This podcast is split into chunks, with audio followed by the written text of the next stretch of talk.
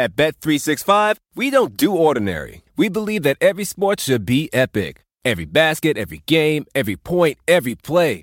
From the moments that are legendary to the ones that fly under the radar. Whether it's a three-pointer at the buzzer to tie the game or a player that goes two for two at the foul line. Whatever the sport, whatever the moment. It's never ordinary at Bet three sixty-five. twenty-one plus only. Must be present in Virginia. If you or someone you know has a gambling problem and wants help, call one eight hundred gambler. Terms and conditions apply. Pulling up to Mickey D's just for drinks? Oh yeah, that's me. Nothing extra, just perfection and a straw. Coming in hot for the coldest cups on the block. Because there are drinks. Then there are drinks from McDonald's. Mix things up with any size lemonade or sweet tea for one forty-nine. Perfect with our classic fries. Price and participation may vary. Cannot be combined with any other offer. Ba-da-ba-ba-ba. All right, welcome back to a Western Conference version of the fifteen and sixty mailbag, and let's get at it right away here, Danny. A ton of questions uh, about wow, just about all these teams, frankly, uh, but the Dallas Mavericks, we probably have more questions about them for any other team, so give us the goods on the North Texans. Well, that's going to be the time we use good and Mavericks in the same sentence, so we got that going. The Mavericks are ten and fourteen, a disappointing four and eight since the last fifteen sixty. Negative two point six net rating overall puts them twenty-second in the league, thirteenth in offense, disappointing again, twenty-seventh in defense, tied for eighth in the West per the five thirty-eight projections with thirty-six wins, and very big difference between Raptor and Elo. Raptor, remember, is the one that is more about how good your players are. Elo is more about how well you're playing now. forty-eight percent Raptor, sixteen percent chance of making the playoffs per Elo. Yeah, and obviously they finished an awesome two-game set with the Warriors, one of the more exciting sets that you're going to see. Uh, Luka out-dueling Steph Curry. forty-two points for Luka. Finally got the three ball going. Steph Curry had eleven threes, fifty-seven points uh, of his own as the Mavericks evened that set up in Dallas. Got a lot of Kristaps Porziņģis questions here, and uh, let's talk here with Billy Hoyle, who asks, uh, is Porziņģis one of the most overrated players in the league?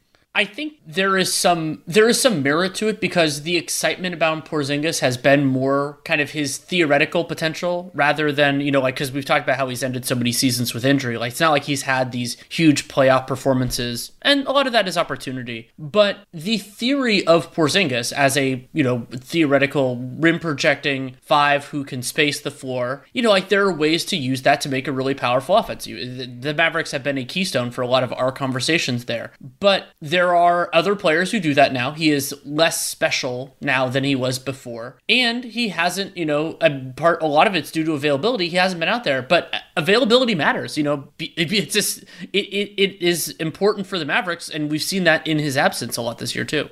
Yeah, now he did have a pretty good playoff series against the Clippers last Agreed. year, but he got thrown out of that one game and then obviously it couldn't continue. My biggest concern for him right now is defensively in that Warriors set. First, they tried hiding him on Kelly Oubre, and Kelly Oubre had forty points, and then they switched him up to play Draymond Green a little bit more, but we saw it even going back to last year's bubble when Porziņģis was more healthy. He just cannot get out on the floor against guards who can really shoot the ball where you got to get your heels on the three-point line, and then he's a little too slow. He's going to get blown by. So that's a, a big concern when you're talking about, you know, Billy, part of his question was, you know, has he ever really played like someone who could be a number two option on a championship team? And I don't think that he has. As I said, I think there have been flashes on occasion. He also, to me, has not had the same rim protecting effect this season as in past years where he was one of the most impossible guys to score on at the rim. And his defensive rebounding is actually getting better this year in terms of the stats, but uh, he's also playing more uh, at center. But I thought his stretch towards the end of the regular season last year and then in the bubble was pretty decent offensively, but I, I do agree with Billy. I don't think he's the second best player in a championship team. What do you think, Danny?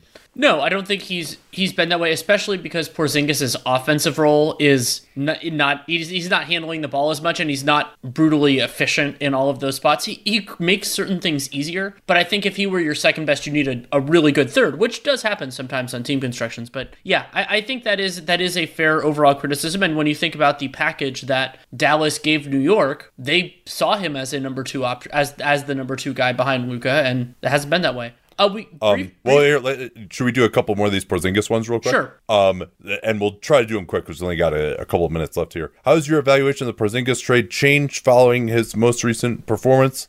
I think it's it was looking really good for the Mavs last year. Then he got hurt again. Then he hasn't been as good so far this year. That unprotected pick is looking a little rosier now for the Knicks. And then it's top ten protected. There's another one in twenty twenty-three. Uh, I liked it for the Knicks at the time. Then they struck out in twenty nineteen free agency. So lots of twists and turns in this one. But if Porziņģis stays healthy and plays the way he's capable of, Dallas wins that trade. If they end up signing him to a max contract and he doesn't work out and they can't find a, a third star to go with him, then New York wins it. It's still much to be told there, I think. Yeah, and we'll have to see also what Dallas does with their cap space in twenty-one, because part of the idea was Porziņģis, even though he's getting more expensive, that you could still have this little window there. And if they strike out like they did in twenty nineteen, then that could be a real a real problem for them. Let's see. Um, uh, from Rob McIntyre, what do you think Dallas needs to do to help solve their issue? Should the focus be on an attacking guard or a forward to mix? So one of the big underrated parts of it is just that they've been missing so many guys due to COVID, and guys have also been reduced efficiency. I think that the full strength Mavericks don't need a ton. Another attacking guard could help. I think that get, gets the kind of the ecosystem a little bit more viable in their starting lineup. But I like some of the theory behind this team, and sort of like Miami, I'm willing to be a little bit more patient to see how it works out.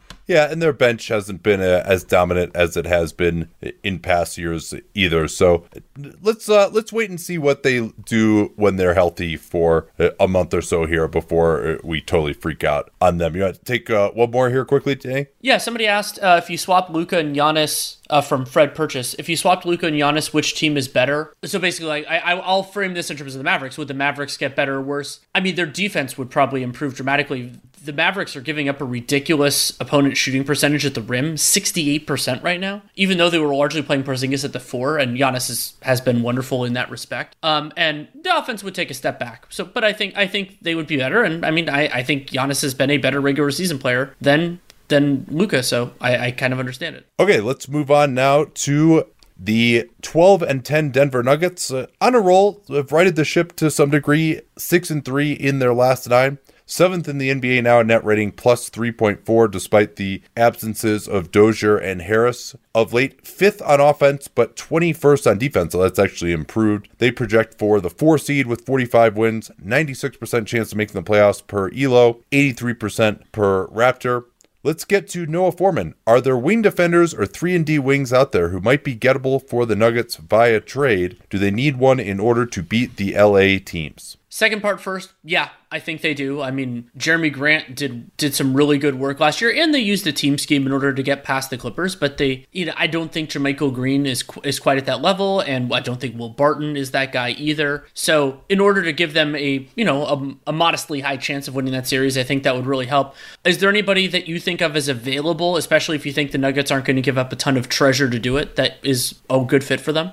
Yeah, maybe like a Trevor Ariza type. Uh, yeah. Well, type. I, I hate I hate Abe Trevor Ariza type. How, how about you say this, Nate? Trevor Ariza.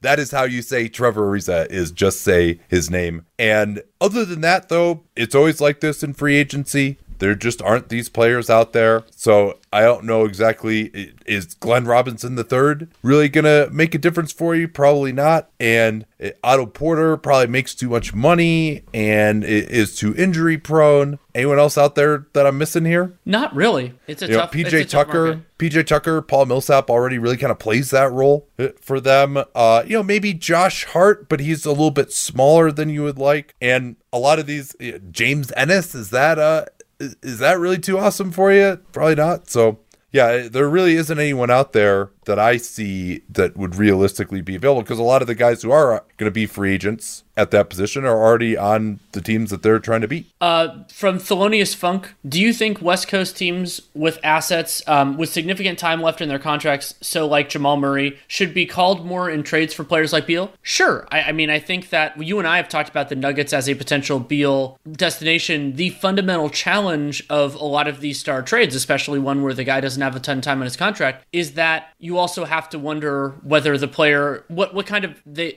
expression they make about potentially re-signing, because that changes the Nuggets' willingness to make a deal. You don't throw in everything that it would take if Bradley Beal doesn't make any sort of commitment. And so the Nuggets, I think they have to be talked about because they could make a deal happen. However, they shouldn't throw those things in unless Beal wants to go there. Yeah, I, I think that seems reasonable, with Beal potentially a free agent in the summer of twenty twenty-two. Uh, Temterius the Greek, that sounds a little more Latin to me. But anyway, Should the Nuggets target Aaron Gordon at the trade deadline? That's a, another guy who might be available. He's not a pending free agent, so the price for him could be a little bit higher. I guess that you'd probably be looking at Gary Harris as the salary going out. The Nuggets are already out a first-round pick. Remember, they traded a twenty twenty-three first-rounder to get R J Hampton this year. Actually had a, a, a nice spell last night. But Gordon would be interesting, except that he kind of has the same problem for them as he does for the Magic, where he's not really a three offensively. I would like to see him as a four, but he also is really disappointed in a rim protecting role. He's and that's better, that's where I wanted yeah. to go. Is yeah, because yeah, yeah. thinking of, thinking about the player you want next to Jokic, like that was one of the elements that I really liked about Millsap in that role, is that he can, you know, can get around to the rim and deter shots. And Gordon, he's athletic, but he's not stout enough for that role. We didn't even, I mean, the, some of the best defensive times for the Magic, Gordon's been a three, and I don't, I don't necessarily love him in that role. Um, we can do this one from Nathaniel Sutton quickly. In the latest W A T F O, Nate's main reason for not seriously considering Jokic for M V P was the poor Denver defense, has a large port in his center. If he were classified as a P- power forward and having the same season, would you change your mind? And my, my counter to that is, what does the team look like if Nikola Jokic is playing power forward? Does that mean you're playing somebody else who's really who who's slower than he is, who can't shoot? Because then, like the, the that's why those players like are, are like the Miles Turner, like this is the Turner Simonis problem, is there aren't too many guys who check those boxes, and that's why. Well, and having, they tried play they tried that too. They tried playing as yeah. power forward next to Plumlee, and that really wasn't too successful. Right. So it's the the challenges are the same. You know, like if if somebody is bad enough at their position that you have to move them to a different position, that is that decreases their value.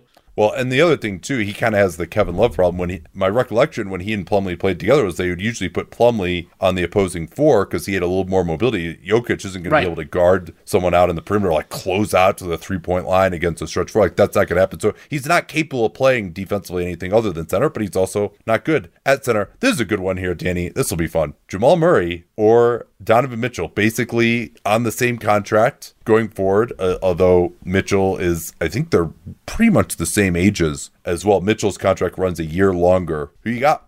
Whew. I mean, so Jamal Murray's season has definitely has definitely disappointed me this year, and I think that there is more kind of, let's call it, defensive potential with with Mitchell than with Murray, even though that hasn't hasn't really delivered so far. I that said, I think I'd still go with Murray just because there I think he I think he has a higher ceiling as a as like a scorer, even if it's a, a less ball dominant version, and that you can fit him next to more pieces. Whereas Mitchell, he kind of he I mean. He's been a different piece this year with, with Conley playing so well, but I think I'd go Jamal, but uh, I don't I don't feel good about it. Yeah, neither of them uh, have been able to build on what they did in the playoffs last year, and Jamal's got a little more size, maybe a little bit more switchability. Mitchell has better physical tools defensively, but he really is kind of point guard size. Uh, he does have longer arms, obviously, uh, and explosiveness. I think Murray, yeah, there's just a little bit more versatility to his game to me, like some of the handoff stuff that he could run, pulling up in the mid-range, got a little more shake, a little bit of a post game.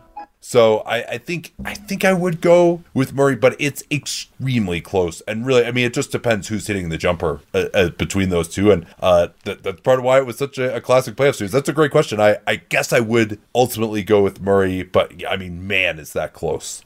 I, I guess may, maybe Mitchell is a little more durable. I don't know. I mean, you're really splitting hairs, though. Yeah, and I mean, Murray runs more hot and cold, but he, it's nice to have the hot part of that. I mean, we. I mean, it's, it's so weird because you think about the series that those guys played last year, where you kind of saw the both parts of it, where Jamal Murray disappeared and then was unstoppable for a couple. Man, I just love American Giant. Just an amazing clothing company. I was reminded again of how much I love it when I drove from California to Montana over the All-Star break. And you know what it's like when you're on a long road trip and it's cold, particularly when it starts off warm in the bay and then we get into some really cold areas. You're like, well, I don't want to wear like my jacket in the car, but then I get out to fill gas. I'm going to be freezing. But the American Giant hoodie was perfect because despite being made out of a nice heavy material that'll keep you warm, it's not too hot as well. So I was able to wear it in the car, not be too hot, step out of the car, and still be warm enough when I was filling up gas or going into a restaurant or something that I didn't feel like I needed my jacket, even when it was cold outside. These things are amazingly durable. I proposed to my wife wearing an American Giant hoodie in the Grand Canyon almost seven years ago. I still own that same hoodie. I still wear it constantly. And American Giant has since spread out into all sorts uh, of other types of clothing, like their premium Slub Crew tee, the No B S high-rise pant, the slim roughneck pant featured in Giant Magazine, issue two. Every American Giant piece is made in America and designed to last, no exceptions, and it provides year-round comfort. So find a closet staple for every part of your spring days at American Giant dot com and get twenty percent off your first order when you use that vendor code CAPSPACE at checkout. You remember we talk about CAPSPACE all the time here on the program. That's twenty percent off your first order at American Giant dot com. Don't forget that CAPSPACE code to let them know you came from us. Anyone who's seen our YouTube videos knows that I don't wear formal stuff all the time. So when it's time to dress up rather than dress down, I highly recommend Indochino. They were the official outfitter of my wedding. I got my tux from there. All my groomsmen got their sport jackets from there as well. I felt really good about having them be the outfitter of my wedding because all my groomsmen were going to get stuff that they could continue to wear that fit them perfectly. Because when you go somewhere else, you're not going to get something that's made for you. So why not measure yourself in ten minutes or visit a showroom rather than feeling like you're wearing somebody else's suit that they tried and failed to tailor for you. And not only does Indochino have the suits that made them famous, but now they've got everything. Blazers, pants, women's wear, outerwear, designed and made for you. Hundreds of high quality fabrics to choose from. European wools, linen, cottons, tons of colors, tons of patterns you can customize. Things like the lapel, the vents, the pockets. And you'll get a piece that is personalized for you in fit and style. Level up your game with Indochino. Go to Indochino dot com. Use the code CAPSPACE. Use our CAPSPACE. We talk about all the time here on the program. You get ten percent off any purchase of three hundred ninety-nine dollars or more. That's ten percent off at Indochino, I N D O C H I N O, Indochino dot com. And don't forget that CAPSPACE code to let them know that you came from us.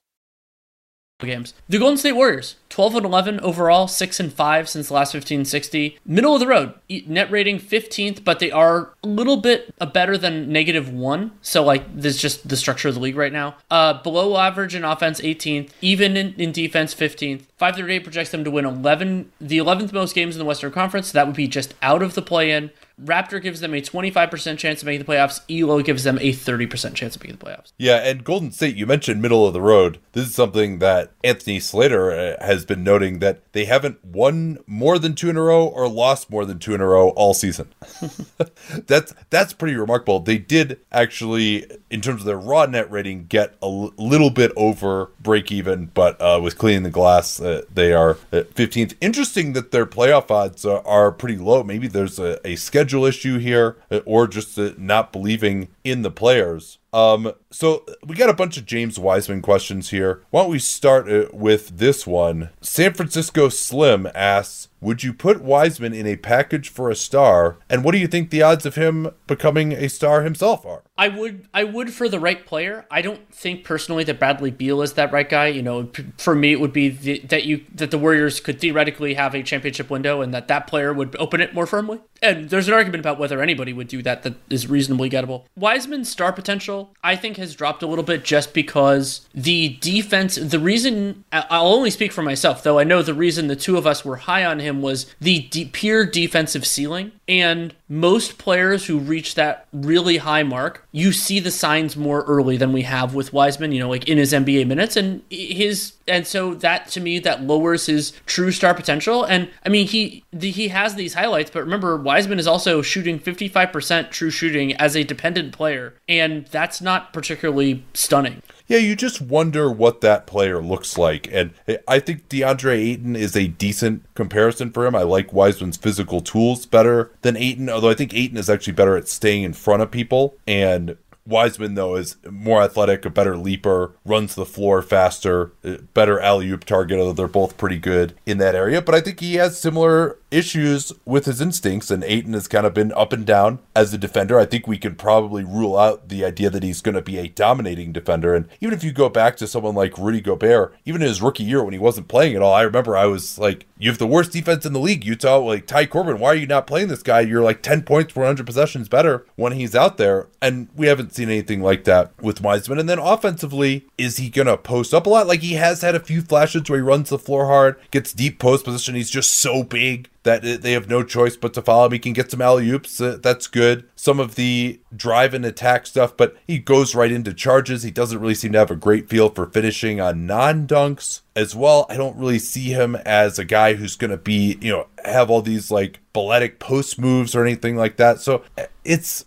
I would very much try to capitalize on the perceived upside of James Wiseman by trading him. I'm not saying that he can't get there, but I think, you know, for someone like Bradley Beal, it would be a no-brainer to me to throw him into that deal. Yeah, and if he can be the centerpiece of that deal, yeah, you you, you move on that just right. I mean, that, and that's just, you know, maximizing the asset. Let's get to the other kind of big big picture question. That's from Tyler Young. Is Andrew Wiggins for real? Never be worth that contract, but seems like it's no longer worse than the N B A bad. And yeah, I mean, Wiggins has definitely shown more this year. I think he's, this is the best I can remember him looking defensively, offensively, getting closer to being a, a more credible, a, above average or average efficient efficiency player. The Warriors aren't asking him to do a ton to create for other people. He's doing totally fine. He's hitting shots. So yeah, I, I think that it's, you know, we, we're not doing worse contracts right now, but the idea of how underwater is the contract, that contract is a lot less underwater right now than it was, let's say, two years ago. Yeah, Wiggins is, for one of the first times in his career, average in true shooting, but he's relying really on thirty-nine percent three-point shooting. Yes. To do that, and not nothing really stands out in his statistical profile other than that he's he's kind of a guy, you know. He's his finishing at the rim hasn't been as good as it was early on. He doesn't get to the foul line the way he used to as a younger player as well, and it, the defensive playmaking that he's provided, uh, at least in terms of shot blocking, it, that has been an aberration. You know, Kevin Pelton wrote about that uh, in response to my question, and basically his shot blocking improvement is unprecedented, which makes you think maybe it's It's going to regress, although shot blocking isn't something that's the same as like shooting from the field or anything like that. So it's, I don't want to get too far out over our skis. I am in Montana skiing right now after all, uh but it, I think he could be competent there. He also doesn't rebound at all, and this team sucks on the boards. That's a, another problem that he has, I think, you know. But at least he he's a guy you can throw out there defensively where he's going to acquit himself okay, and teams aren't going to be like, all right, we're just going to go after this guy. He's not going to just get overwhelmed in a one-on-one matchup. He can hit a shot. He can get out and transition a little bit. So, yeah, is that kind of a player, a fifteen million dollars player, a twenty million dollars player? I just, I wonder what happens if and when the three-point shooting regresses. Do this one briefly from Option Zero. Uh, did the Warriors get an, an early pass? I don't know if they mean like a a, a cheap pass or whatever, for a, a free pass for how poorly the roster was constructed. Clay out and Chris and you know, a lot of others claimed as Stanley Kapoor. And I think, yes, to, I mean, you and I criticized it, but the, there are parallels to, to their twenty nineteen offseason where it's like, why is this the team that you're putting together when you know the constraints? And both, unfortunately, both times they've known Clay was going to be out for the year, and both times it related to having roster spots tied up in guys that clearly were not N B A players and that don't have the the upside necessary. Like, you can have a roster spot or two tied up in guys that aren't there yet, but I don't think of Smiley Geach in particular as being worth that. The Warriors, at least members of their front office, have believed that he is. I have not seen that at all. And once you have one guy out and you have at least one, but more often two plus, players that that aren't contributing, you basically need everybody else to be good and healthy in order to be viable. All right, a couple of quick hitters here. I'll just roll through a, a few of these. A bunch of questions about Oubre. I still think Oubre has... I mean, he did have forty points the other day. That's a, an aberration. But the athleticism that he provides, like, there's talk of trading him for Lonzo Ball. I, you know, that's one where I'm not really sure what the right answer is there. I guess maybe it's Lonzo just because he's a restricted free agent and Oubre isn't, and that's the tiebreaker. But Oubre plays a more valuable position, and... you know, it's just, it's tough for their starting lineup. I think as a sixth man next to Klay Thompson, Oubre, which was, I would imagine that trade was agreed to, by the way, before they knew about Klay Thompson's injury. Um, so, so I, I, I guess he, he's fine. Uh, and I wouldn't try to move off of him necessarily, and just kind of see what happens. Hopefully he continues to uh, rediscover his shot a little bit. Yeah, Oubre is a better shooter than he's been, but the the Warriors' offense often requires guys like making quick decisions and reactions, whether they do it by reading predicting it or by just knowing what's coming, and that has taken a while for Oubre to get. But I mean, he'll be he'll be better offensively than he has been so far. I think that I think that almost even even Oubre cynics would believe that he can that he'll shoot better than he has. So let's move on to the Rockets now. Yeah, I mean the Rockets continuing to impress, eleven and eleven, seven and four since the last fifteen and sixty, and it's largely fueled by their defense. Ro- Ro- Rockets are eleventh in net rating plus one point eight, twenty-second in offense, and a remarkable third in defensive rating. FiveThirtyEight projects them to finish tied for eighth in the West. And Raptor, forty-five percent chance of making the playoffs. Elo, seventy-four percent, because they played so well recently. They had that stretch where I think they won it was six in a row, and then they had an, they they had a loss shortly thereafter to the Spurs, which unfortunately was the last was the game that I watched, and they had they had some challenges in that one.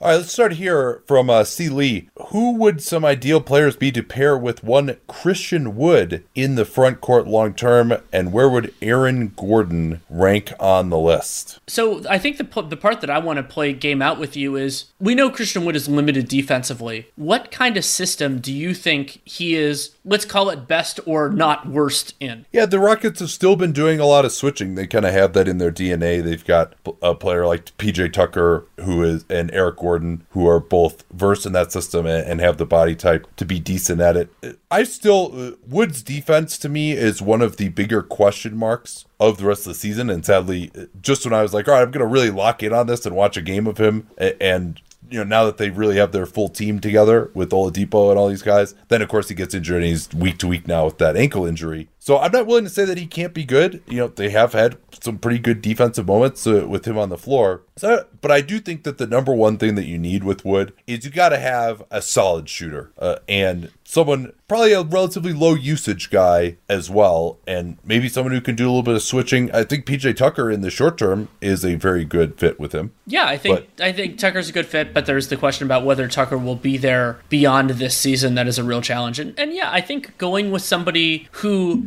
opponents have to, because if you think that you want Wood in the primary action, like as a screener, then that means the other big needs to be able to stand away and be guarded, and that is a that is a, a high bar for a lot of these guys. And you know, because that's that's not only about making them, it's about taking them too. But I agree with you on kind of the low usage. I don't know yeah. that there's. Could- I was going to say, because what makes him special is his ability to either shoot the ball, attack a mismatch, or roll to the rim for a dunk. And if you have another big out there who can't shoot, you're taking away a lot of that. And you're sort of, you're doing the Karl Anthony Towns where because this guy can shoot, now you're saddling him with these guys who aren't good offensively and like expecting his shooting to kind of carry them, which I, I hate. I like to see guys like that with a versatile skill set optimized to do all of the things that they can do. Right. Um. From from Holden, um. what do you th- what do you think are realistic packages the Rockets can get for Oladipo? Have there been any rumblings? I haven't really heard much, you know, in, in terms of that. And with Oladipo, I mean, I don't think anybody should give up a ton to get him. Those bird rights are not, are not super valuable. And this came up in, I think this was a, of the, the mailbag we did. One of the ones for um, early in the week is just... Yeah, Downtown Prime. For yeah. Downtown Prime is that this version of Oladipo, we're far enough out from the injury that I think it's fair to say, like, we're in a small sample size, but like that this is closer to the player we expect, at least moving forward, than last year. And this player hasn't been near that same level. So if I were Miami or New Orleans or any, any of these teams, I wouldn't be giving up the farm to get Oladipo's bird rights, not at all.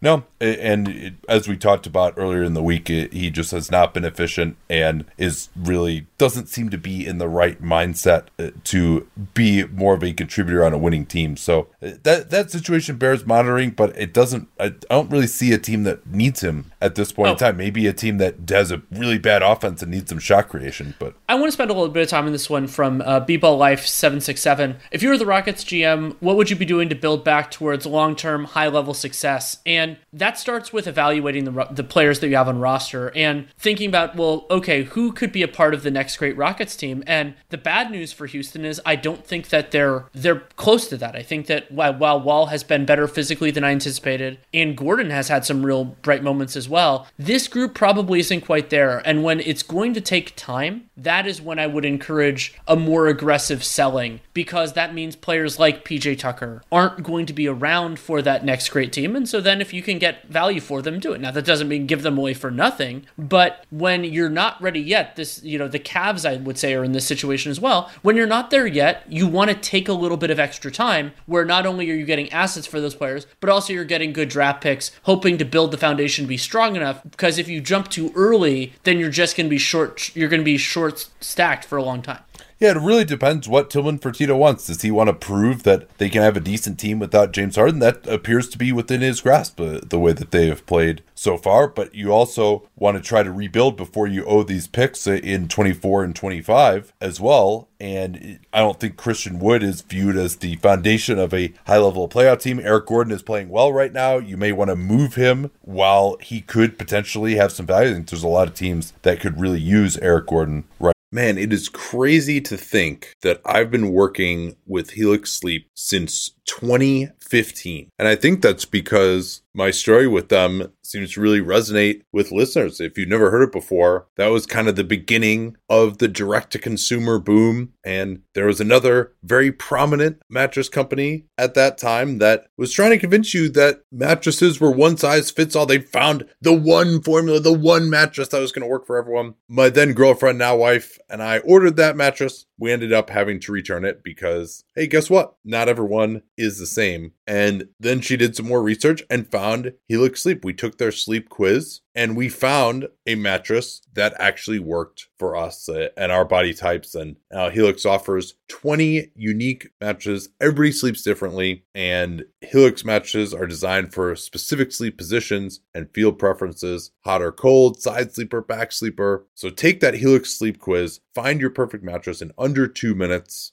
And it's shipped straight to your door, free of charge. It's no risk because you really need to sleep on the mattress in your own home. You're like, well, how should I order this if I can't sleep? I'm like, yeah, you're not going to learn anything by going to the mattress store and sleeping on the mattress where, do I take my shoes off? Do I leave my shoes on? But then my feet kind of hang off the bed because I don't want to put my shoes on the bed. And is it weird that I'm laying here for more than thirty seconds? You can't tell anything under those circumstances. You might as well just order it, get it sent to your house. Get that hundred night trial. They're ten to fifteen year warranty, depending on the model. And there's never been a better time to try a Helix Sleep mattress because they are offering twenty percent off all mattress orders and two free pillows for our listeners at helixsleep.com slash capspace. Easy to remember slash capspace. We talk about all the time here on the program. That's helixsleep.com slash capspace. This is their best offer yet. I can attest to that since I've been working with them for nine years. And it won't last long with Helix. Better sleep starts now. Don't forget that slash capspace U R L to let them know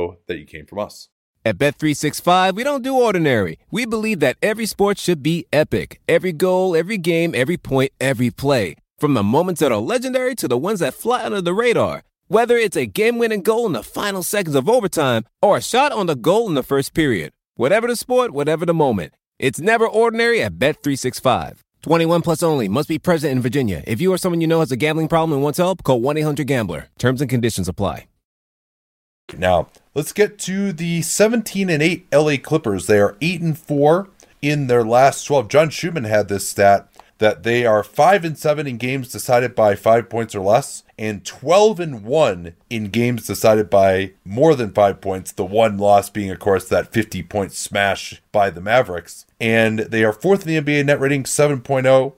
Offense, they are second, one nineteen point five. They've been very shooting dependent, but it hasn't come down much. And then on defense, they are been getting better. They were in the mid-twenties. Now they're up to eighteenth. They project for fifty wins, which would be third in the conference behind the Lakers and Utah. ninety-nine percent chance to the playoffs per Raptor, ninety-six percent chance per Elo. What we got for questions? A lot of the questions are based around the point guard position. And um, so we'll, I'll take the one from Hot Take Abe four oh seven. Is there a point guard upgrade that the Clippers can actually make that would make them a more solid contender? And I think there, there are a couple different kind of ways this is done. And so for me, the way to, to frame this is, what is the archetype of player that you're looking for? And then we can see if anybody fits it. And so for me, you want somebody who will take and make open shots. So that means somebody who can function on and off ball and can credibly defend their position. So I don't particularly like Eric Bledsoe for them. I don't like Lonzo Ball for them just because Lonzo's limit, his limitations in the half quarter there. Defensively, that'd actually be kind of interesting. Uh, And then also the Clippers are incredibly asset poor in terms of matching salary or in terms of, you know, actual trade tradable assets. So like, I don't think they can get a, like they can get a deal for somebody who's like pretty good right now. Um, I, I mean, as small as it would be, I don't know if the Spurs are interested in selling Patty Mills. I'd be interested in that fit. Yeah, now they are second in offense already. I think they are very difficult to stop, particularly with Serge Ibaka now spreading the floor at the center position. Few teams have someone to guard P G and Kawhi, and Serge Ibaka actually has a pretty high usage as well.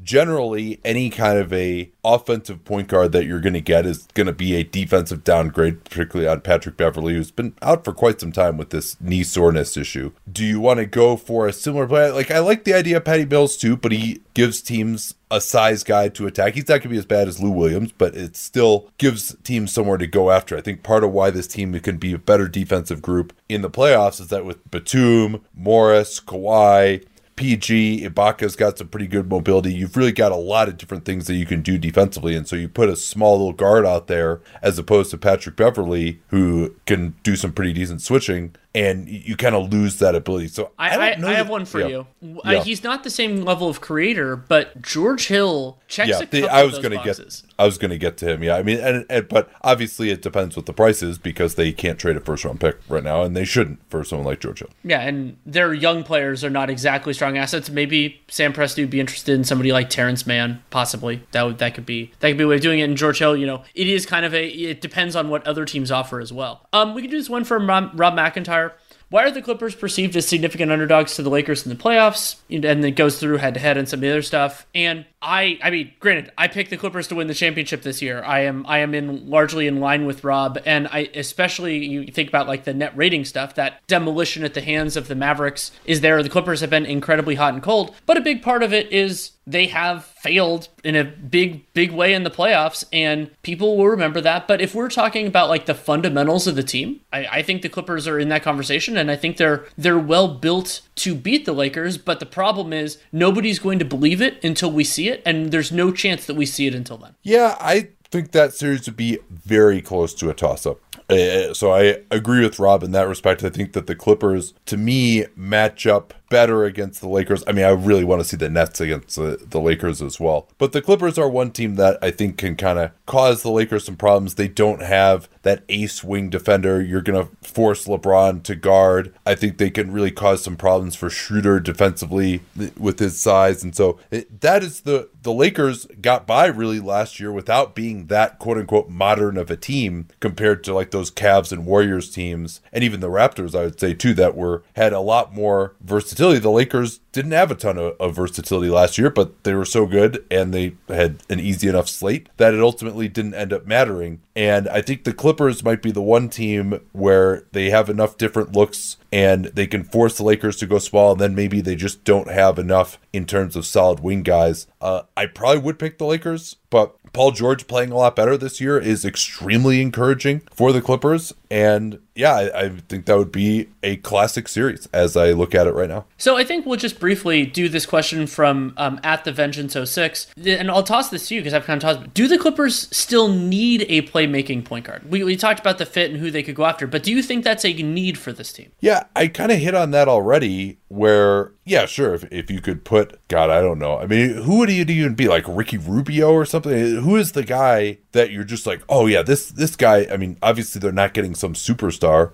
Would it be Eric Bledsoe? Would it be Lonzo Ball? Is that the kind of player? Is he that really much better than Patrick Beverley? I, I think, you know, Beverley is a more reliable shooter than either of those guys. Now, if this knee issue lingers for Beverley, which is certainly a possibility given his history, then maybe you do need something. But I, I still feel like you've got enough offensively with good spacing and Kawhi and P G, and I think Nick Batum as a passer adds a little bit. You know, his development to me this year into an effective player has been a big part of why they haven't needed that point guard guy. I think that's, you know, Kawhi kind of wants one, but yeah, okay. if they could get Kyle Lowry, Danny, that would be amazing, yeah. right? But but they just don't have anyone to. I, I guess Marcus Morris would have to be in that deal. Maybe Lou Williams. That could probably get you pretty close. But then what are the assets going forward? And, like, do the Raps want another three years of Marcus Morris at sixteen million dollars per? I, I don't think so. So, yes, Kyle, if you could get Kyle Lowry, obviously that would be a massive upgrade. I just, anyone who's realistically available, I just do not see it. Uh, let's move on to their crosstown rivals. Yeah, the Lakers are eighteen and six, seven and three, including that ridiculous double overtime game against the Pistons, which I watched the entire last like thirty minutes of on Saturday. Um, the Lakers are third in net rating, plus nine point three, seventh in offense, numero uno in defense, and projected to have the best record in the Western Conference. They're going to make the playoffs. And I'll start with this question just because I, I it's it's kind of good to get to from N B A Talk, Aus, so Australia presumably. Are the Lakers better off not playing Harrell when it comes to the playoffs? And that is a more extreme version of my criticism. I would say that the Lakers' best lineups will not have Harrell in them, but I do think that there is time for him to play. It was an aberration how poorly Harrell fared in the playoffs. That said, the Lakers are at their best when Anthony Davis is playing at center, and I am concerned that Frank Vogel will play Harrell too much. So the answer is they're better off having him in the rotation, but I think he'll play more than I would prefer. I think where it really becomes a problem with Harrell is against a good spread pick and roll team. Like, I think against the Jazz, Harrell would really be a massive problem for them. Against the Clippers, I think they might be able to get by with him a, a little bit because the Clippers are not an amazing spread pick and roll team, and they don't have like great passing, great shooting. They're not going to put him in space, force him to protect the rim. So I think he, it really depends a lot on the matchup. But overall, yeah, I do think that he adds off that they don't really need. Anthony Davis is maybe the greatest pick and roll player of all time as a, a big. You know, he's right up there with Amari Stoudemire, but A D might even have a little bit better of, of a jumper and be a better passer than Stoudemire. And then, so if you're going to play him with A D and A D is going to play forty minutes a game, I, that kind of doesn't really make that much sense to me to just put A D on the perimeter so that Montrezl Harrell can go to work in the pick and roll or in isolation instead. So it's the redundancy on offense with Davis, and then also the fact that he doesn't add additional defensive rebounding or shot blocking or rim protection or pick and roll defense. But I think there are times when, you know, in the first round, I could see him having like a big series against, you know, like Golden State or something. Can go to this one from Collings Anthony. A fair bit of buzz about uh, Talen Horton-Tucker at the moment. Assuming that holds up, what kind of contract could he get? And I've enjoyed watching Horton-Tucker. He he, I, he was somebody that I didn't know about coming out of Iowa State, and he shows an interesting kind of, in a weird way, in different parts, kind of like Kuzma, where I've been surprised by the amount of craft in his game. Like, he sometimes makes some really nice passes. Had a has some some interestingly, like, he had an, a cool like angled layup over Mason Plumlee in the Pistons game on Saturday, but I'm not totally sold on him as like a, a starter on a good team, and he could get there. I'm not saying he he cannot, but like I want to see how Horton-Tucker holds up defensively in the, you know, in those more competitive games and over a larger sample than we've seen so far. So I don't think that those crazy contract offers are there right now. But the thing that has to scare the stuffing out of the Lakers is that there really are not that many enticing players, and so it doesn't take much for somebody to fall in love, and they could they could end up getting screwed because teams get excited about potential. Yeah, what intrigues about Talen Horton-Tucker is that he has shown a facility in a lot of different areas. He's got the long arms. He's got pretty good strength, moves his feet well, not incredibly well, I would say. Quite yet, he's shooting thirty-three percent from three. He's got some off-the-dribble creativity. It, He honed his off-the-dribble game, pick-and-roll game a little bit in the G League. Last year, he can pass a little bit. He can get out in transition. Uh, he's pretty stout. So there are a lot of things that are exciting about him, and if a couple of those skills really pop, then you've really got something. And I think he can...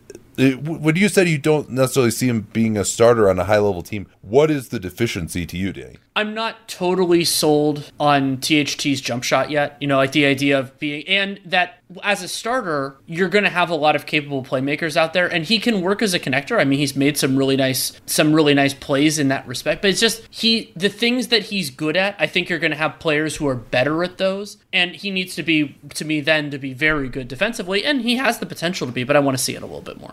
What about this question here from Jake Williams? What's up with A D this year? He's probably just coasting, but I was all geared up to start asking if LeBron and A D are the greatest duo ever. I think a big part of it, in terms of A D's offensive role, is that they're not, I mean, you could kind of do this in both ways. It's not maximum A D. Like that's, and that is one hundred percent the correct decision by Frank Vogel and the Lakers to not do, to not push him as hard, to not put A D in those circumstances, because it appears that puts more miles on his tires. The Lakers do not need that to be the best team in the West. They're the best team in the West anyway. And so playing A D next to a center, that you get less opportunities in pick and roll. He's not around the basket as much to be the, he was the best defensive player in the playoffs last year. He's just not getting that same opportunity.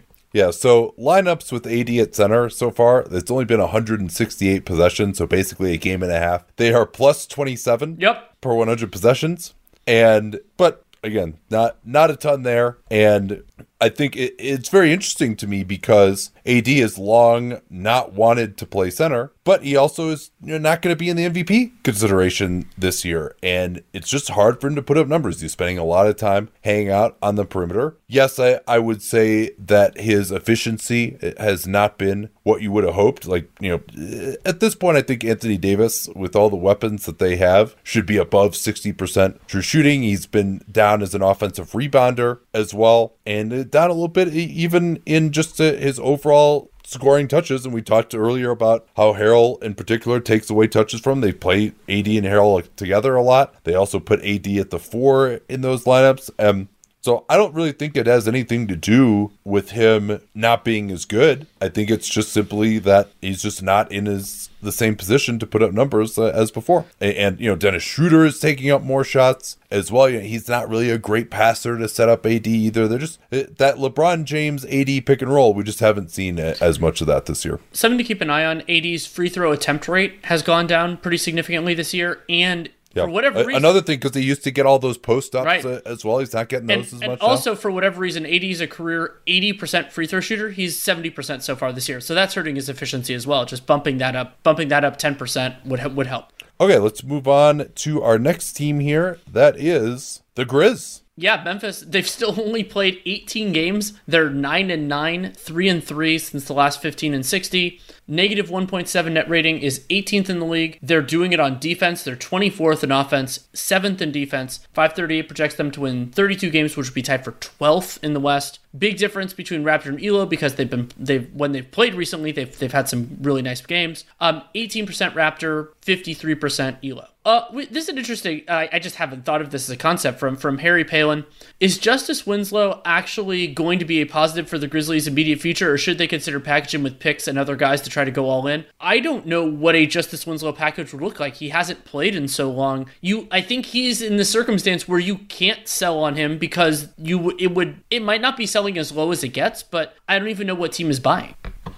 And so I wanted to look it up. Winslow, the last game he played in was January eighth, twenty twenty. And that is the only game he played in all of twenty twenty. He, he missed a month between between that one and the previous one he had played in. That, you know, and so the idea that Winslow can, that you can kind of sell him, that you can that you can get something for Winslow at this moment in time to make that all in trade. And also, like, the this front office has done a very good job, and I'm not giving them deference on the Justice Winslow part of it, but the theory behind Winslow, if he can deliver, would actually still be useful. I mean, a wing defender for them who can, you know, hopefully hit open shots and who can be a secondary or tertiary creator, depending on which lineup he's in. That type of player would actually help them. So I don't I don't know why you would sell on him now when nobody else is valuing Winslow and he could potentially fit. Yeah, they brought him in to give him a little bit more of a point forward look and to be their wing stopper and hopefully be able to do a little bit more offensively than Kyle Anderson, who is a little slow afoot to guard the absolute best guys as well. And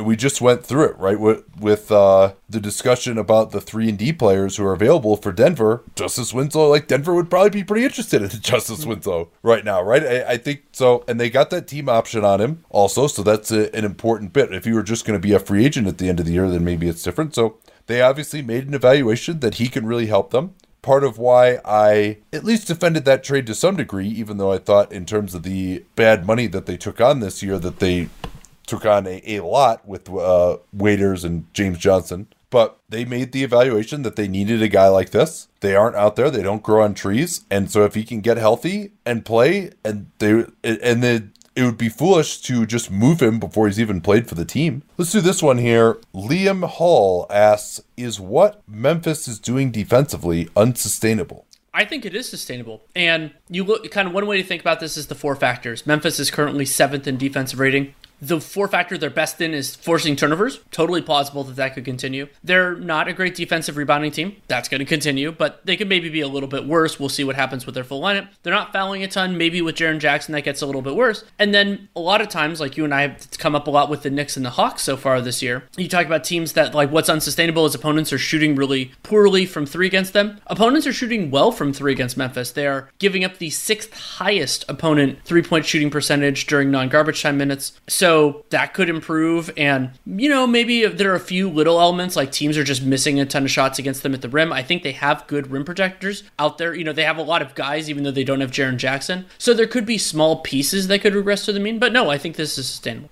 Yeah. Uh, opponents shooting thirty-eight percent from three, while they are pretty high in terms of forcing turnovers, fifth in the N B A. They are actually number one in the N B A in steals per game. And they're pretty high in blocks as well. Those are plays that generally continue to sustain, that, that can also lead to a defeat for the offense. A steal, by definition, does that. There's nothing, they're actually having uh, unlucky, or actually they've been a little lucky on free throw defense, but nothing crazy. Opponents are shooting seventy-six percent against them. I think it really just comes down to Jaren Jackson, who has not been the defensive player that everyone wanted him to be. And particularly when guys come back from a big injury, they just, the mindset is, particularly for a guy who's trying to establish value before he'll be due an extension this offseason, they do focus a little bit more on offense. So I think it's really just that personnel change with Jackson coming back that's most likely to change this. But they got a lot of, you know, Dylan Brooks is pretty good. Miranda's gotten better. Kyle Anderson is one of the most underrated defensive players in basketball.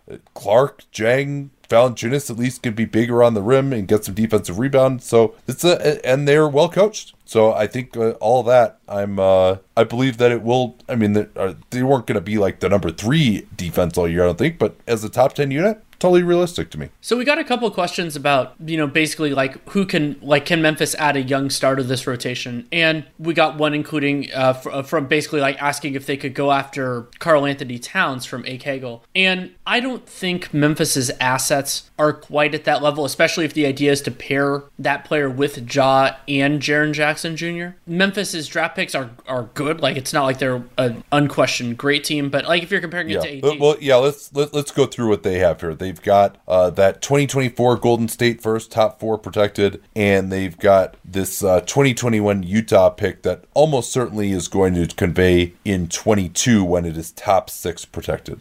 So I, I, the Warriors pick could end up being good, but if you're talking like present value, at least this year or next year, I think people will still be optimistic. There are a lot of, we just talked about the depth of this Grizzlies team, you know, guys like Brooks and Melton and all that, but a lot of them are, are either properly paid or close to it, so there isn't a lot of surplus value there. So I, I like Brandon Clark. I like some of their other guys, but I don't think they can get to that real blue chip level where you're getting, you know, but if, if the idea is a third star, somebody who's just pretty, like, who's good, but who's, who's not amazing. I mean, sure, if you want to cash everything in for that, but for somebody like Towns, I don't think they have enough. Yeah, and then you get to the point where such a player is going to have two years or fewer left on his contract, and the idea of him wanting to stay in Memphis uh, becomes a potential issue, although, I mean, I would love to play with Ja Morant and, and and eat some barbecue. Let's uh, move on here to the Wolves. They are six and seventeen, three and nine since the last fifteen and sixty. Still without Karl Towns, who's slowly trying to work his way back uh, from covid nineteen. thirtieth in the N B A, negative nine point one net rating. That's actually gotten better. They've been competitive, at least, in some games recently, although not against exactly the best opposition in the world. Like, didn't they? They just lost. Did they beat O K C in one of those two games? Yeah, they, they did. They, they no, they beat them, and they beat them in the first one, lost to them in the second one. Both were decided by three or fewer. Yeah, but they remain twenty-ninth on offense and actually up to twenty. twenty-third on defense. It's helped, I think, by that schedule. Shai Gilgeous-Alexander didn't play, by the way, in one of those two games against O K C. They do project for fifteenth in the West with twenty-five wins and uh, unlikely to make the playoffs per the projection systems.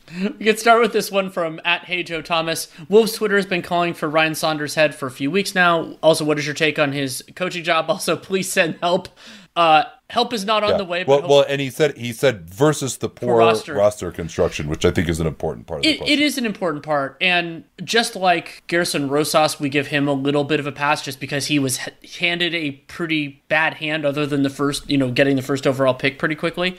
This isn't... Yeah, I, I, I don't give him a pass at all. I think he's been like the worst executive in Well, no, but what I mean by that year. is like he didn't sign the Wiggins contract and some of the other like greatest sins that are yeah. impacting J- them. Jang. Yeah, yeah, he didn't yeah. he didn't do those things. However, he has not done a good job with a bad hand. But for me, with, with Saunders, I don't think that the team, like there isn't a clear positive identity for them. There was that time when they, if Towns was playing more like that, he really let Towns go. That was pretty fun. Um, but generally speaking, they haven't really, you know, we say the thing that a coach is most important is playing above their talent level defensively. I don't think the Wolves have particularly done that at any at any point in the recent past. And there isn't some sort of like unbridled offensive creativity from them. I don't think he's been, you know, like horrendous or anything like that. But to me, if you don't think your coach is one of those clear value adds, they, a team should cycle more quickly. I don't think Ryan Saunders is one of those clear value adds.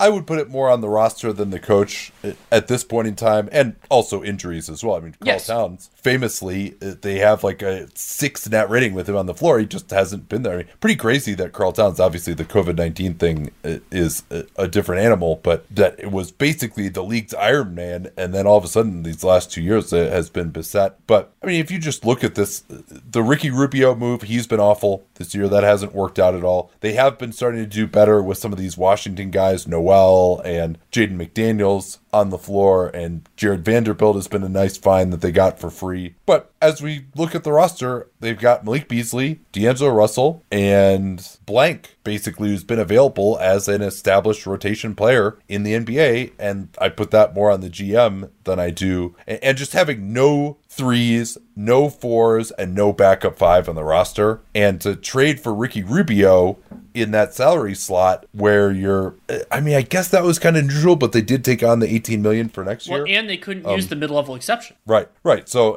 and, you know, James Johnson actually probably would have been like the best four on this team. Um, and they had Jordan McLaughlin, I think, who could have been adequate as a backup point guard. So I, I think they just didn't assess what they really needed here ultimately. It's an interesting one from Leto and then a bunch of numbers. Bit of a thought experiment question. With Karl Towns out, who is the most positive or least like negative Timberwolf in terms of their effect on winning? Oh, what do you think? I think I'd go with Malik Beasley just because the the things, you know, like he's been efficient as a scorer so far and not turning it over. Not that he you would really expect that from Beasley. And his defense has been, you know, I, as I've watched them, it's been okay. It hasn't been completely ridiculous. And so you at, at the two guard spot, or, you know, he's playing some of the three just because they've been so hilariously injured and small in the first place. That's totally fine. Like, I don't think there's anything wrong there. And while I think Russell is a more talented player and, you know, like his ceiling is, is higher, he's He's been worse defensively, and the offense hasn't really been there so far for Russell. So if I'm to say who has been the most helpful so far, I'm going Malik Beasley. Yeah, and we had a, a couple of questions here from Blake and Jeff about uh, the first and second year guys. I wouldn't necessarily put Jared Culver in that category, uh, but I do think that Vanderbilt, McDaniels, Noel, those are guys I'm looking forward to locking in on a little bit more as we get into the more traditional fifteen and sixties in future weeks. Let's move on to the Pels. Yeah, the Pels are ten and twelve, five and five since the last fifteen sixty, including their win over the Memphis Grizzlies on Saturday night. The Pels are negative two point one in net rating, that's twenty-first in the league, twelfth in offense, twenty-sixth in defense. five thirty-eight projects them to win thirty-five games, which would be tenth in the in the West, forty-one percent playoffs Raptor, thirty percent playoffs Elo.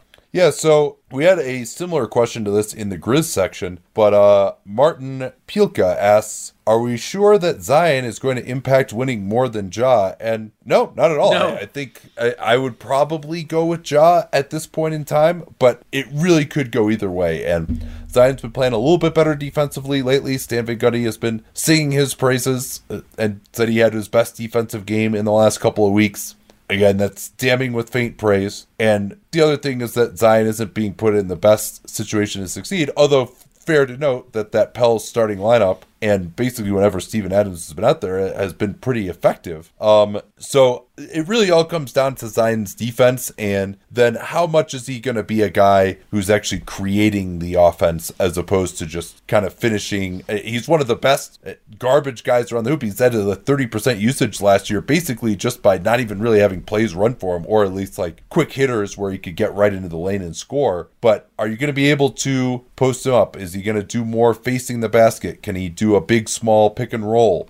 Can he set guys up for three-pointers? Are you going to be able to space the floor around him? Uh, whereas Ja, he's very easy to fit around. You just give him the ball and pick and roll, and he goes. And so there, I think it really, I think I have a pretty decent handle on what Ja is. You know, I think he's going to be a low-level All N B A guy at minimum if he continues on his current trajectory. And Zion, there are just so many different factors, and health uh, obviously is foremost among those as well. Yeah, I'm going to do this one from Raga Inferential. Are Zion and Ingram a good duo to build around going forward, or would you break them up at some point? It always depends on what the offers are, but I do not think that Zion and Ingram are a, are a good fit together. Some of that is just watching the way their offense flows or doesn't. There's been some better stuff between those two guys more recently, but it's also the conceptual defensive fit. Z- we, Zion, it doesn't look to me right now like he's defending well enough to play the five, so if he has to play the four, Ingram isn't really that lead wing defender either. It creates some real problems, and I just don't think there are real synergies for the way those guys intend to play on either end of the floor. Yeah, and I think it's safe to say that Ingram, he's kind of Andrew Wiggins-like defensively, where, yeah, if you're just going at him in an I S O, he's going to be fine, but he can't get through a screen. He doesn't really do much as a help defender, and he needs the ball. He wants to pull up for mid-rangers, work in pick and roll. He can't really come off of screens too much off the ball either. And that's not the greatest fit with Zion. Now, your question becomes, okay, then who's your perimeter creator if it's not Brandon Ingram? You still, those guys don't grow on trees. It may not be a perfect fit defensively, but now that Ingram can shoot, I think it's okay offensively. So I think that they'll continue to roll it out here. I would say you don't start having that conversation maybe until next trade deadline, when you really have an understanding for what Zion Williamson is. I mean, Zion basically had a lost rookie year as far as just figuring out how to contribute to winning basketball. And he has, knock on wood, been healthy so far this year. So I think you just let these guys play it out. Ingram is pretty young too. This is age twenty-three season. And because if you move Ingram, I mean, what are you getting, Danny? More draft picks? They have plenty of those already. Are they? Are you getting a point guard? But it, is it, he an all-star? I mean, I don't think Ingram is not in the all-star conversation this year. So I just I don't really know what you're expecting to get here. And particularly, you know, this team could still make the playoffs this year. Like, they're not bad. So that could boost the, everyone's value, and everyone could feel good as well. Yeah, I think you kick the can down the road. I just I think Ingram, he he's so comfortable. Like, he likes having the ball in his hands, and some of that stuff just gets tough. But yeah, I agree with you. It, it would have to be for the right thing. So I think you're listening, but you're not necessarily jumping jumping on it. I don't have a perfect fit in mind uh, in, in terms of everything. We got a question about, like, would, would Miles Turner be a great fit there? The answer, from zero to hero, the answer is yes. Like, you and I both advocated for that to happen. And remember that New Orleans gave up a pick in the Steven Adams deal, and the conceptual fit of, of Miles Turner and Zion was excellent. I lament it all the time. Yeah, and take this with a grain of salt, because this is really kind of third hand, but from what I was told, there just wasn't any interest from the Pels in Miles Turner this offseason. That, that that was something that at one point was floated to them, and they just didn't want to do it. Whoops. um, let's hit this one from uh, Kyle Fair. Supposing Lonzo's defense stays just a tier below all D, which percentage and volume on threes would he need to get twenty million dollars a year? I'm not sure that I put him as a tier below all defense, because I just don't think he's that good on ball, and he also can't really guard threes. He's not really big enough or, or strong enough for that. Is a good help defender, not unbelievable getting through screens or tracking shooters off the ball. I think he's a solid team defender, but I think he's pretty average as an on-ball guy. So, uh, you know, I think he's... For for us to say that he's worth twenty million dollars a year, I mean, he would have to be like a real plus shooter, I would say. Well, I mean, so I think the three-pointer has been used as a shorthand for Lonzo as an overall offensive player, and like he's still not getting to yeah. the line at all. He has there there are some limited signs of him being a little bit better as a pick and roll scorer, but if he's primarily a secondary creator who like who's pretty good defensively, that's not a twenty million a year guy. It just isn't. Yeah, and you said it. The reason there's this focus on his three-pointer is because he's not really doing that much else. And, and, um, right, let's get to O K C. ten and twelve, still somehow four and six. Thunder over, baby. Yeah, yeah. Well, if, if let's let's see what their uh, eventual point differential this season would. You know, if, if hey, they win, hey, if they're, it, it they're worked on, for Hornets over, baby. It can work again. Yeah, I mean they're on track to what win like five more games yeah. than expected right now, and they're ten and twelve, but they're uh, twenty-eighth in the N B A in net rating, negative six point six. They're twenty-eighth on offense. Well, nineteenth on defense. So, so Nate, you understated it. They've, if you use clean the glasses filter, they've already outperformed their point differential by three point four games.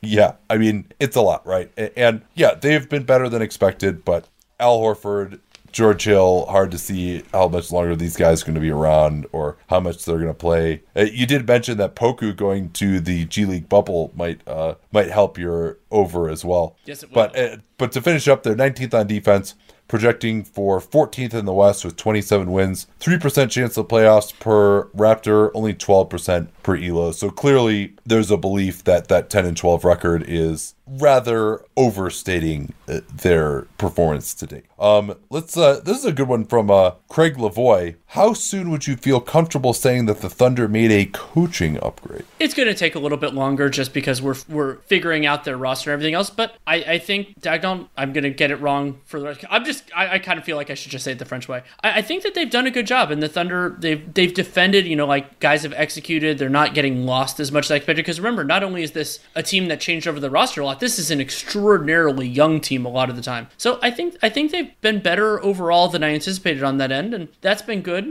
Billy Donovan, you, you and I have never been the biggest supporters of him, so I think it's going to take me more time. Yeah, and we haven't seen Mark Daignault in the playoffs, obviously, and where I think Donovan had his good playoffs and his bad playoffs and also had rosters that weren't particularly versatile at times. So, and I, sorry, yeah. one thing I want to I want to keep an eye on, and this is just going to be me watching more film on the Thunder, even though I enjoy them, is they've fouled extremely at an extremely low rate so far in terms of like opponent free throw attempt rate. I need to watch more to see whether that I think that is sustainable, because that is is and they're also getting some opponent shooting luck so far. If that is like something that this team can do that can be a part of their defensive identity, it would really help. Yeah, although they also can't stop anybody at the rim, right? Which is so that kind of makes you think that they're just not close enough. Exactly, to follow them. It, the, the, the, yeah. That was the Nuggets a couple of years ago had that problem. Yeah, although having I think having someone like Lou Dort for a young team like this that you can just throw on the other team's best scorer on a nightly basis, someone who and he'll get into foul trouble every once in a while, but to just be like a guy who's not going to just get his butt kicked and put you into an emergency rotation, that does really help it in terms of not fouling. This is a good one for Big Match. Uh, how you rank the young prospects of O K C in terms of realistic potential? Obviously, Shai Gilgeous-Alexander is first, but uh, who you got next after that? I, I get if we're counting Lou Dort, then he's pretty clearly second to me. Um, he's twenty-one, so I think he should. Yeah. I I don't know if it's my weakness towards French players. I've been intrigued by Théo Maledon so far this year. It's not every moment of, of the game, and I like the flashes from Beasley more, but every once in a while, Maledon does something, Maledon does something that I go, okay, maybe he has the athleticism to pull this off. Those, those would probably be the next two for me. Yeah, uh, Darius Beasley, I guess I probably would put him ahead of Maledon just because I don't know that Maledon has the athleticism to really be a star, whereas Beasley does. I, I could see Maledon having a higher median outcome, even if Beasley is has the higher upside. But I, I like those kind of Lamar Odom-esque flashes that we've seen from Beasley, even if it, he's still nowhere close to being efficient. And then I probably would throw in, I mean, I guess it's down to Poku or Roby at that point, right? Am I missing anybody? I mean, Diallo's probably somewhere. Yeah, I don't know what to make of him. Yeah, I guess I guess he'd probably got to be ahead of either of those two guys just with some of the production that he's had this year. And I guess I'd put Poku ahead of Roby just because, I don't know, he's intriguing, even though I'm not not a huge believer. Roby's been in... better than I inter- expected, though. I remember when he got dumped to that when that when that deal happened, I was just like, I hadn't seen much from him, but seen some signs so far. Okay, quick lightning here. Who gets more guaranteed money and extension this offseason, Michael Porter Junior or Shai Gilgeous-Alexander? I would say Shai. Yeah. Uh, he's he's going to get the max, uh, whereas I'm not sure about that from Porter, particularly because Porter could, like, either Shai doesn't get hurt, Porter gets hurt, uh, or has a medical background and does a bunch of stupid shit as well. Um, and also, and, and then, then the Nuggets yeah. do pay their own guys, but this might be a more complicated situation, especially with their long-term books. Well, and in particular, too, you know, maybe it ends up kind of like a more of a four-year thing, maybe some non-guarantees, injury protection on the Porter deal. All right, the Suns, thirteen and nine, six and five since the last fifteen and sixty, sixth in the N B A with a plus three point four net rating, seventeenth on offense. I would consider that a disappointment, but fourth on defense, which is better than I thought it would be. Just a little, uh, other than Mikal Bridges, there's a little bit of a smoke and mirrors aspect to that. You don't really see anyone that you view as just this awesome defender. I mean, well, Chris Paul is always still good. Well, but. And remember that those weird anomalies that I talked about earlier in the season about the the non-Ayton defense, like which yeah, never and, seems and, and, sustainable. Yeah, now Šarić is going to be out for a little bit while longer as well. Uh, but they project for forty-two wins, which would be fifth in the West. eighty-nine percent chance of the playoffs per Raptor, seventy-four percent Elo. What we got for questions? Actually, I just want to give an update on that. Cleaning the glasses garbage time filter included. The rap, the, sorry, the Suns have a one oh one point six defensive rating when Ayton is not on the floor. That is completely ridiculous. Yeah, and I just, I don't buy that continuing. I'm no. sorry. Like, I, I mean, let me ask you this, Danny. If you had to guess where they end the year in defense, I would say probably somewhere around tenth, which would involve some of the anomalous stuff. I think they're probably closer to thirteenth to fifteenth in terms of talent. And even that might be a little strong. Their bench defense yeah. shouldn't be this good. I expect them to get better offensively, though. Oh, yeah. I think Booker and Paul will get a little bit better of a rhythm. And I think Booker in particular, another one of these uh, bubble stars, Western Conference shooting guards, who I know Murray's like kind of a point guard, but uh, who haven't really been able to build on what they did there yet. Uh, I, I, I want to start with a, a, a question from Limited Pancakes, interesting handle. Uh, do you expect the Suns to be a better or worse team two years from now? And the Suns have a ton of holdover talent. Also, you know, like Jay Crowder and Šarić are under contract for the twenty-two twenty-three season, but Chris Paul is not. And so the question is kind of like, if Chris Paul leaves, which is far from a certainty, will they get more from Ayton and Booker and Mikal Bridges that and Cam Johnson? I think they might be a little bit worse, but I hope that if Chris Paul is not there, then they'll have something figured out at the position. But that's what gives me real pause. Yeah, I suppose so. And with Booker, Ayton, and Mikal Bridges, I mean, I think all those guys are going to end up with twenty million dollars a year or over. It's like kind of your team. Yeah. At, at that point, I mean, Booker will be making thirty. Well, and, and you get into the issues, like, I mean, we've seen a couple teams with this with Cam Johnson. Like, if Cam Johnson is a starter on this team kind of moving at, at by that point, he's going to get decent money too, and then it really starts to ratchet up. Yeah, so Mark Jones, uh, on the same vein, asked about Mikal Bridges and extension, and O G Anunoby, I think, is a pretty decent analog. He got, what, four seventy-two, so it's eighteen million dollars a year. I think Bridges might get a little bit more than that, uh, and, you know, I, I see that coming in at kind of twenty a year. I think maybe twenty-two. He's talking about you don't want to put him on the max. I think that's, he doesn't really have the scoring potential, so I, I don't see it. Now, maybe it could get into the point where they go under restricted free agency and he just gets an Otto Porter style offer, but I think teams have figured out that, like, you just can't give the max to a player unless it's like a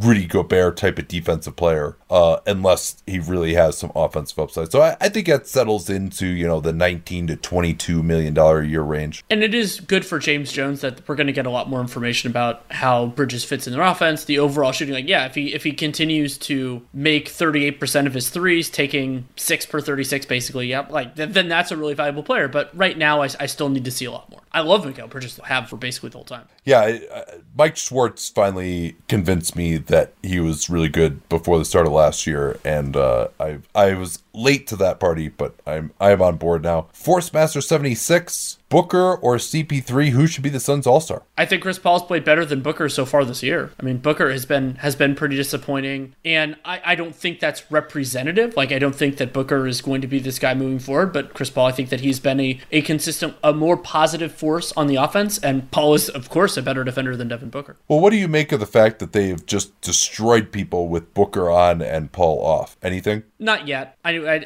I think that we're, I think we're still in small sample size theater a little bit there. I mean, it's pretty crazy to think that Devin Booker has a fourteen point eight P E R right now. Like that, and you know, it doesn't seem like he's doing so much worse. He's, but it just seems like little declines every year. We had another question about his playmaking being down, which is not amazing. And you know, last year it was sixty-two percent true shooting. That's a, a little bit of an outlier. And his playmaking went down a little bit. He's his rebounding is down this year, but usage is about the same. He's turning it over a lot more, and I think he just hasn't been getting his points in the flow of the offense the way he was uh, playing with Ricky Rubio last year. There just hasn't been as as much of that. It's been a lot more station. Transition uh, has not been as effective for him. So my hope is that he can turn it around and get back to being like a clear all-star, but I, I probably wouldn't have either of them out of the all-star team, frankly. I know there's this idea, oh, they're going to be the five seed. How could they not have an all-star? They should have an all-star. I mean, that's the same thinking that gets you uh, some of the worst all-star selections we have, uh, Wally Szczerbiak or uh, take your pick. But I, I don't think, I mean, I would have to really go through it in greater detail, which we haven't done yet. But, you know, certainly neither of them are in serious All N B A consideration, where I had Booker right in there last year. Let's go to the Portland Trail Blazers. The Blazers are twelve and ten, muddling through. They're four and five since last fifteen sixty as they've been dealing with all of these different injury woes. I, I mean, that's pretty good. I would agree. For, for with Nurkic and C J out. And, and Lillard missed some time, too, though they did yeah, get Derek that. Jones is they, out. They, they like, did get they, that crazy win over the Sixers. Um... Yeah, and the crazy win over the Bulls, too, for that matter. True. Um, negative point nine net rating is sixteenth in the league. They're sixth in offense, twenty-ninth in defense. five thirty-eight projects them to win thirty-eight games, which would be a tie for sixth in the West. sixty-two percent chance of making the playoffs on Raptor. fifty percent, straight even, on Elo. All right, this is a fun one. Joshua P. Gary Trent Junior versus Andrew Wiggins. If you could sign either today for four years at the full mid-level, which one? Uh, I...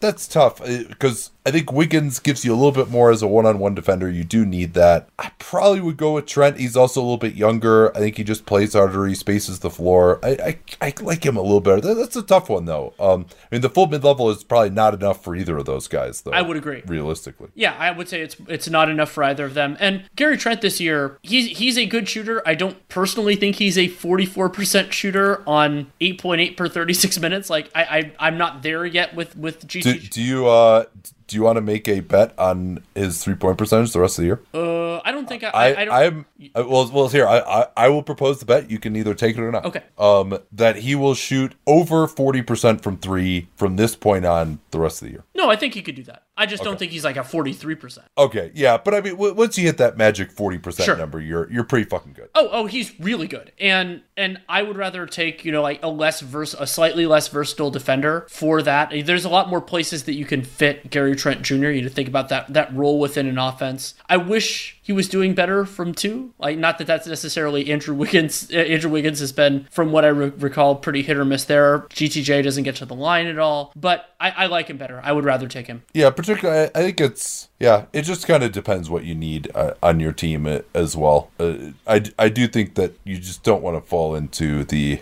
the old Wiggins trap here. Glenn Simonson asks about the trade value of Anthony Simons, uh, who has been shooting it better lately. Still doesn't really get to the the line at all, still pretty much a one-trick pony, taking sixty-eight percent of his shots from downtown. Uh, but he at least never turns it over because he shoots it before he has the chance to, to do that. Still only twenty-one here in, in his now third season, uh, amazingly enough. I, I mean, I don't really see what... I, I guess the, the point of trading him would be to bring in another veteran or something, and they're already out the two first-round picks, although I guess one of them was last year. But, um, it, yeah, I, I... Well, here's here's what I, I would say. Does anybody want him? If you could get value for him, do it. I don't, I'm not a believer in Anthony Simon. I, I don't know what the theory behind him as a player of value on a good team is. Like, I don't think he's a good enough creator, and he can, you know, like, he can shoot, but he's not, like, I don't think of him as an unbelievably good, you know, like, as, as a, a transformational shooter enough. I, I'm not. He's such an odd player where it's like, one of the most valuable skills in the N B A is shooting the three-pointer off the dribble, and he does that, but he does nothing else. So, yeah, I mean, if, if another team could, if another team could value that, then sure. I mean, I would sell high. I'm a believer in selling high. Uh, we also got a question here just asking about the Gary Trent Junior contract this offseason. Uh, it was reported that they he is not interested in an extension. Whether the Blazers offered the most they could give, which is about four years, fifty-three million dollars, is unknown. But I think he wanted to get more than that with C J out. He has been getting a chance to really sign. I think he's established himself as a starting level of two guard. So, you know, I, I think the... at a minimum, the contract that Malik Beasley got would be kind of a starting point for me with him. Yeah, I mean, I'm when I watch Gary Trent, I'm thinking about a twenty million dollars a year guy. That's that's the way I'm thinking. Oof, about that's that's asking a lot. It, it's it, it is kind of interesting. Really locking in on his defense too. He doesn't do all that much as a help guy. Does he just look like he's trying hard? Is he actually being effective? That's a, a conversation that, that I had recently. Um, yeah, you know, and for, it's, for and it's not like yeah. his defensive playmaking is. is really there. Yeah, for reference, by the way, Beasley was four years, sixty million team option on the last year. So I, I'm thinking somewhere more along the lines of eh, probably between sixty and seventy million guaranteed. The I, I would actually, especially because just these guys coming off of second round contracts, it just it always seems to get depressed. So I'm thinking it's going to be fifty-five, sixty million guaranteed. That's what I think it's going to be. I it would surprise me a little bit if it goes beyond that. Um, but I guess, you know, four years, fifty-three million, that they could already offer him that. So maybe it will be more. Who knows? Is All right, let's move on here. Or, or, or do, do we have uh, one more? No, let's go to, think, let's go to, I think that's pretty much it for the Blazers. Yeah, we got a lot of basically how much is Gary Trent going to get paid. Um, let's move on to the Sacramento Kings. After their victory over the Clippers on Sunday, they are twelve and eleven, seven and two since the last fifteen and sixty, twenty-four. Yeah, what the hell? uh, negative four point one net rating is twenty-fourth in the N B A. They're ninth in offense, dead last in defense. FiveThirtyEight projects them to win thirty-two games, which would be tied for twelfth in the West. sixteen percent chance playoffs in Raptor, and Elo still only up to a twenty-seven percent chance of making it. Um, from we could do this one from Colin Mojo. I'm guessing this was earlier in the week. Is there any optimism for Kings fans outside of the draft? Any assets on hand that could turn into something you build on? And yeah, I mean, I I'm pretty optimistic about Sacramento, and they have this unusual combination, sort of in a little bit, a little way like kind of Memphis-y, where they have a lot of capable players on their roster, and I I think that can be good in a lot of respects, you know, not necessarily like huge trade values, like maybe like Harrison Barnes is helping them a lot. I think he's having a very nice year, but that helps raise your floor a lot. I think that helps make you viable. And the other thing that is a reason for optimism is take a look at the lineups when Fox and Haliburton are on the floor and Marvin Bagley is not. The numbers on those are ridiculous. Yeah, and Marvin Bagley still during this season, fifty-two percent true shooting. And again, the offensive side is supposed to be the good one for him. Haliburton has been awesome, sixty-two percent true shooting. And playing him at the three isn't ideal at times. Like he's going to struggle to guard in those matchups, or Buddy Hield's a little stronger, but he's no defensive stalwart either. But if you just look at some of the efficiency marks, like Richaun Holmes has been one of the most efficient players in basketball, perpetually underrated. Harrison Barnes is having a career year, shooting the shit out of the ball, and uh, even with he's reduced his usage, but he, he's just shooting it really well right now. And Fox has been a lot more efficient of late. Also, to be up to ninth in offense with this group to me is surprising. And Haliburton is very efficient as well. Interestingly enough, Buddy Hield having another pretty disappointing season with his shooting. So maybe the maybe you would think about just taking Buddy Hield out of your closing lineup instead. That what? might be a, a better idea. Here's a wild one. Buddy Hield is shooting thirty-seven point four percent on threes and thirty-six point seven percent on twos. Yeah, and he never gets to the foul line. Right. And so that that now, is... A- although, speaking of never getting to the foul line, Tyrese Haliburton has an eight percent free throw rate right now. Yeah, Haliburton getting to the line less than one time per thirty-six minutes. That's not great, but oh, so I'll give the stats on it. Um,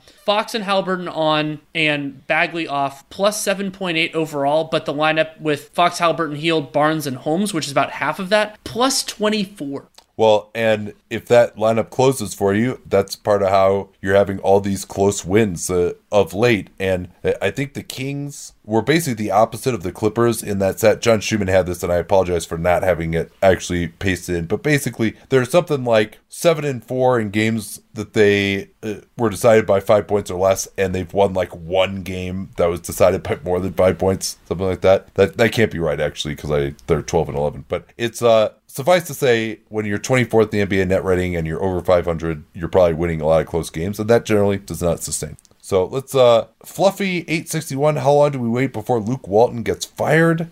I mean, they, I guess we got to at least wait until they regress back to their point differential. oh. um, also, I think that, like, their defense is just going to be helped because they've given up on playing Bagley at center completely. Like, you talked about that earlier of just, like, how terrible their rim protection was when Bagley played center.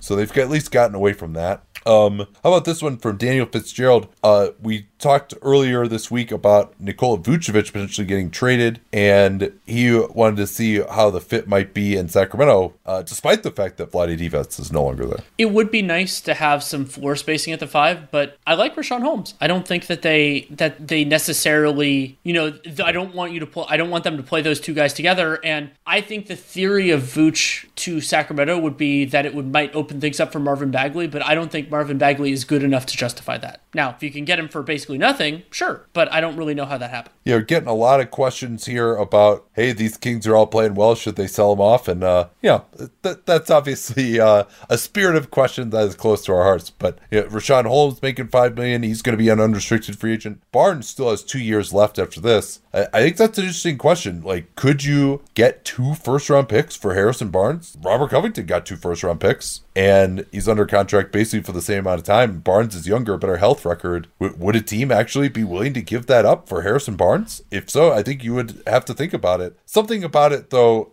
the the thing about Covington was he only made twelve million dollars, though, and right. Barnes makes, what, twenty? It's declining, but it's like an average of like twenty-two or so. Yeah, it is. Uh, twenty. So twenty-two this year, twenty-two point three, and then eighteen point four. Good job by Vlade to structure that as declining. I think that helps a lot now. Yeah. Um, you mean good job by Ken Cattanella? By Ken Cattanella. Yeah. yeah. Give it to give it to the person at the top of the pyramid. But yes, good job, Ken Cattanella. In in terms of, so the the challenge for Sacramento is, okay, if they can get real assets, like if they could get two firsts for Harrison Barnes, sure, then that is a different conversation. But one of the primary benefits of a trade like the trade like that is to open up spending power. I have no idea what in the world Sacramento would do with that. Like, oh great, okay, so right now, roughly without their draft pick, talking or with, with maybe talking like twelve to fifteen million cap space. If they had thirty million in this year, that is not a strong free agent class. I don't even know what they're going to do with that. So yes, if you can get premiums for any of those guys, do it. But Holmes is the hardest one because you just have to have a calibrator of what he wants. He's going to be an unrestricted free agent. If he wants to come back, I think that he's probably your best option. But if you think he's going to leave, you can move him. All right, let's hit the San Antonio Spurs. Yes. Shitload of questions for the Spurs here. We well, could do, we could do a the, whole podcast the, on The this. San Antonio Spurs that we will be talking about a lot on Monday as well, because the Spurs are one of the, they're the home team in the game that we're doing for League Pass. The N B A cast will be back at eight thirty Eastern, five thirty Pacific, seven thirty Central for those who are listening in Texas. The Spurs are thirteen and ten, and they're playing the Warriors. I forgot to mention that. thirteen and ten, six and four since last fifteen sixty. They are dead even in net rating, zero point zero. fourteenth in the league, nineteenth in offense, tenth in defense. five thirty-eight projects them to win thirty-eight games, which would be sixth in the Eastern Conference, in the Western Conference, sorry. And both odds mid fifties in terms of playoffs. So let's do a different format here since we have so many questions. thirty seconds on the clock. You and I are going to just go down the list here. thirty seconds each. I, despite my proclivities, I'm not going to respond at all to what you say. You are not going to respond at all to what I say. We'll see if we can bang all these out in six minutes. I will start here. Stonecutter seven. What is a realistic expectation for San Antonio's future with the core lineup of all the young guys? Murray, White, Vassell, Keldon Johnson, Jakob Poeltl. I think you could be a low-end playoff team with that group. I think you just run into the problem of not really having a star. And DeRozan has filled that role admirably, but you'd like someone who's younger and obviously has a little bit more defensive chops as well. But this is a bunch of great role players if they can find a star. Uh, from Books thirty-one, based on how important DeRozan is to the Spurs this year and how well he's playing, uh, what are the odds the Spurs re-sign him? I still think it's fairly low. Remember that they've been shorthanded and DeRozan has been invaluable during this stretch. And I don't know what he wants, but I could imagine that San Antonio is kind of seeing the future coming. So I think it's below fifty percent, maybe around thirty. Good job. That was twenty seconds. Justin Bautista, DeRozan's offensive reliability in the fourth quarter. How would you value his clutch abilities in the upcoming offseason. When you're really talking about the playoffs, I think that DeRozan has been largely shut down in the playoffs with really good defenses, really good wing defenders. So it is useful, especially for a young team like this, to have someone to go to. And especially against bad teams, DeRozan can use his size, can draw fouls, be very effective. I, I think he could be a good regular season player, as he always has been. And but for a high level of team that's really looking to take the next step, I'm not sure that he helps you there. Uh, from Tim McKay, the Spurs are typically a team that doesn't make trades. Uh, so do you feel the Spurs will maintain the status quo, try to get in return for Garrett Aldridge? Aldridge is complicated by this injury that he's dealing with, the hip thing. And I I didn't think they would trade him anyway. Gay, their depth is important. The Spurs are looking like they could be a playoff team this year. I don't think they're going to sell off unless a team really gives them a haul, and I don't think anybody is. Taco auditor. I, I would like to audit some tacos. That sounds delicious. Who should the Spurs target in free agency? I would love to see them bring back Patty Mills. I think he's a wonderful fit there. Great leader as well. Evan Fournier might be an, an interesting piece if they lose DeRozan, as another guy who will fit into the Spurs ethos. Uh, other than that, I mean, there's not really a ton in terms. I mean, they just need more creators. Devontae Graham could be an interesting guy for them, uh, but they have a lot of point guards uh, already. There aren't really great guys here who will provide creation, which is the biggest thing that they need. Also could probably use a, a backup big as well, but we are out of time. From Books thirty-one, who do you think is the most likely suitor for any of these kind of veterans on expiring contracts? Part of the reason why I don't think the Spurs are trading them is that I don't see any particularly great fits. Like, I mean, Boston has that big old trade exception. They could be a potential suitor, but in terms of really giving up treasure for them, I don't I don't see a particularly great fit for anybody's. And this one I will up to you. Is there anybody that stands out to you? Oh, I was already thinking about the next question. Fine. Since I wasn't allowed to respond, because I, I knew it would drive me nuts if I paid attention and you said something I wanted to respond to and I couldn't. That's and I fair. Couldn't do it. That's totally fair. Okay, so we do have a, a few repeats here. Uh, Books thirty-one and uh, Duncan Manu. I, I recognize you, Duncan Manu. You are the most relentless Spurs optimist in my mentions. Uh, he, Duncan Manu, we'll, we'll talk about him. He is uh, saying, time to stop ripping the Bertans deal. No, it's not. They gave a, a, away a guy who was good for nothing. But there's, yeah, he doesn't look that great this, that year. Uh, this year, but he also basically didn't play basketball through the entire offseason during his free agency and being in Latvia. And it, I think the Spurs did lose something because that bench unit with him out there was really, really good. Well, and you know something, um, you know something else they lost? Yeah. I think they, when they restructured the Carroll deal, they gave him more guaranteed money. Um, okay, you want to hit the next one here? Uh, we don't have to do every single one of these, but we'll do one from each unique questioner. Sure. Um, from Mark Tremaine, uh, roster construction, have the Spurs done all they can to mitigate DeRozan's weaknesses, or is there more they can do? It's really difficult to have somebody who, like, I, I think Keldon Johnson has done a nice job defensively, and they, but getting somebody who could both protect the rim and space the floor, I think they kind of had to choose one or the other. They've largely gone with the spacing with, with Aldridge, but I think they've done a, a pretty good job of that overall. They have a lot of other perimeter defenders on him, so I think they've done a good job. Okay, I'm going to try and hit the rest of these in my remaining thirty seconds. What do you think, uh, Uh, John Murphy, which Spurs do you think could be quality rotation players on a contender? I think all the young guys really could be. Yep. Um, Robert Withnell, can the Spurs get something for LaMarcus Aldridge? No, unless he starts playing a lot better. And he also, kind of like Vucevic, doesn't really fit in that well uh, on a contender. And uh, let's both do this last one here. Uh, C D zero twenty-eight, his handle, amusingly, is C D zero nineteen. uh, is Keldon Johnson the Spurs' best young player? I do really enjoy Keldon Johnson, but I, I'm still leaning on the bubble and going to say Derek White. Yeah, I, I guess your only concern there is is he really that young?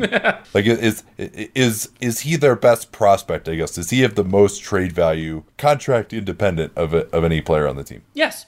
All right, that was awesome. Let's get to the Jazz here. nineteen and five, ten and one. Their only loss was that crazy Nuggets game where Nikola Jokic went for forty-seven and the Nuggets shot twenty-nine out of thirty or something on three-pointers in, in the first half. Uh, they are first in net rating, plus twelve point oh. Fourth on offense, second on defense, projecting for fifty-one wins, which would be second in the Western Conference. over ninety-nine percent chance of making the playoffs by both the projection systems. Let's start with these questions. Start with at Bryce Hendrick fourteen. Do you worry about the Jazz offense against a switching scheme in the playoffs? It's harder to put teams in the mix if they switch every pick and roll. Yes, I do. I, I think that the same fundamental challenges that they dealt with, and I, I was opt- I was more optimistic that they could handle it, and I don't think last year was necessarily totally representative for a couple reasons, but I do think they're going to run into limitations there, and they will also run into more limitations with their lack of defensive versatility. And that's a part of why the Jazz are going to need the right matchups in order to move forward, even though they're having this wonderful regular season. So I think you appreciate this for what it is and hope that they can defy those expectations, but those concerns are still. Uh, who could be some buyout slash trade targets for the Jazz at the deadline? Let's just talk about what we think they need first here, Danny. I would love to see them get another, uh, to get a, another wing-sized defender. I think that would be useful for, for the playoffs just because they're putting a lot on a, a small number of, so, of shoulders. The problem is there are extremely few of those players available. I don't think, like, for example, if Trevor Ariza got bought out, I don't think that he would go to Utah. He could go to somewhere like Brooklyn and, and probably get a better role. Uh, another big problem for trading with Utah is all their money basically is wrapped up in those top eight guys that have been so good. Right. And other than Conley, everybody's on a multi-season contract. So you can't even do kind of one of those take on somebody who makes money over the long term. Yeah, I mean, the, the their highest paid guy outside of the top eight is Udoka Azubuike with uh, two million bucks a year. Yeah, who who was a who was a rookie this year. Indeed, so so that makes it a, a little bit more difficult. And the, in terms of trading picks, they're limited as well. That pick that they owe to Memphis basically can't trade twenty-one. It'll probably convey in twenty-two. So likely you can do first allowable draft after that pick. And that's most people who are receiving that would treat it as a twenty twenty-four first rounder. Oh, this is an interesting one from uh, at Jazzy Flyfish. Is there anything that the Jazz can do in the regular season on or off the court that would increase your belief in them as a true contender come playoff time? Yeah, I think that especially with, with Conley playing much better now, he's unavailable right now due to a hamstring thing. We'll see how long that lasts. But if their offense looks more dynamic, looks more viable, then that will make a big difference for me thinking that they can that they can hold their own against the Lakers and Clippers, which is really who we're talking about. I mean, you and I have said before that the Jazz are probably our number three playoff team in the Western Conference. So that, to me, the offense is where it's going to be the inflection point for uh, my playoff hopes for them. Yeah, not liking this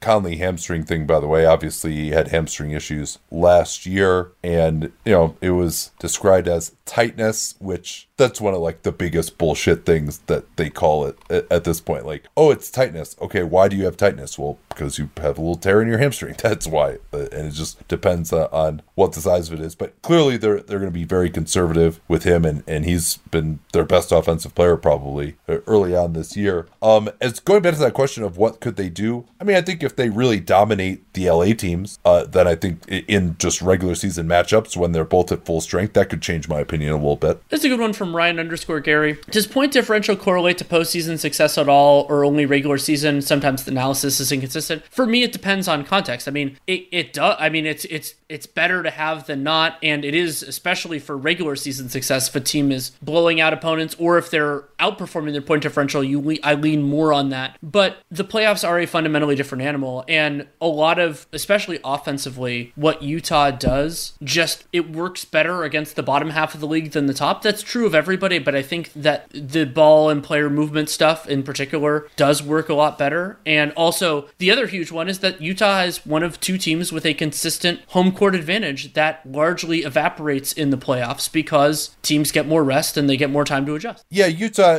Locke had this stat, and obviously he's going to pump up the Jazz a, a little bit, but I think they, after today's win over Indiana, they are now eight and four against teams that are over five hundred, which is a lot better than they've been in past years. Um, yeah, so uh, B P M Twitter asks, uh, what is your expectations for the Jazz this upcoming grueling schedule stretch? They beat Indiana today. Then they got Boston, Philly, a set against the Clippers, Charlotte, Lakers, and Miami. I'm I'm trusting you here, B P M. I'm not actually going to look up the schedule. I'm trusting that this is correct. So I'm going to say that they go. That's a stretch of, they already won one. That's eight games. I'm going to put them at five and three I, over that stretch. I was thinking five and three as well. They would, the win today was really impressive because they played a back-to-back and then an early start on, on Sunday, as so a, a, basically a day and a half later. They looked totally out of gas in the first half against the Pacers and then just outclassed them. I didn't watch the second half as closely because I was I was tuned to other games. But those types of wins, and now the schedule gets a little bit more rest-heavy, which is useful for them. I'll go five three, but six and two wouldn't stun me.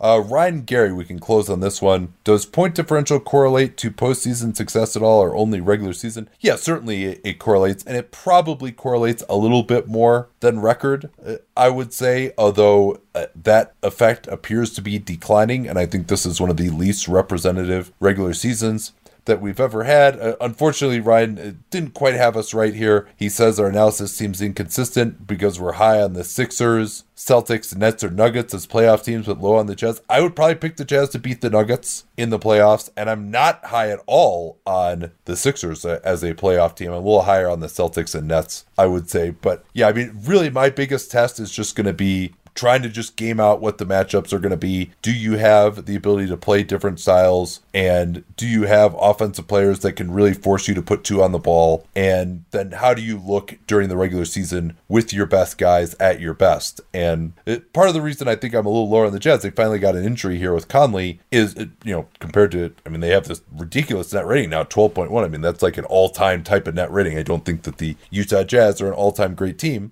but they haven't had any COVID absences, and this is really their first injury of much consequence. I know Mitchell missed like two, three games at one point, but uh, you know, they've had their top eight together, and that's the way this team was built, and it's looked really good so far, so credit to them for that. But let's see what it looks like if they have a few more injuries, or if they go up against the best teams uh, who are uh, at full strength as well. All right, wow. That is it for fifteen and sixty. We'll be back regular fifteen and sixty next week. Don't forget, of course, about the N B A cast tomorrow, N B A League Pass Digital, eight thirty Eastern, five thirty Pacific. Warriors, Steph coming off a fifty-seven point game. Actually, it's funny, Danny. I think we've had we had the Warriors with Steph coming off a sixty-two point game, and now we have them with Steph coming off a fifty-seven point game. Uh, and the Spurs are awesome as well. I really enjoy that team and all their young guys. So looking forward to that one tomorrow. And uh, we'll be back with Dunked on Prime. We may not do an episode tomorrow just because we have that cast, uh, but we will get you four more this week in some form or fashion. Talk to y'all soon. Pulling up to Mickey D's just for drinks? Oh yeah, that's me. Nothing extra, just perfection and a straw. Coming in hot for the coldest cups on the block. Because there are drinks. Then there are drinks from McDonald's. Mix things up with any size lemonade or sweet tea for one forty-nine. Perfect with our classic fries. Price and participation may vary. Cannot be combined with any other offer.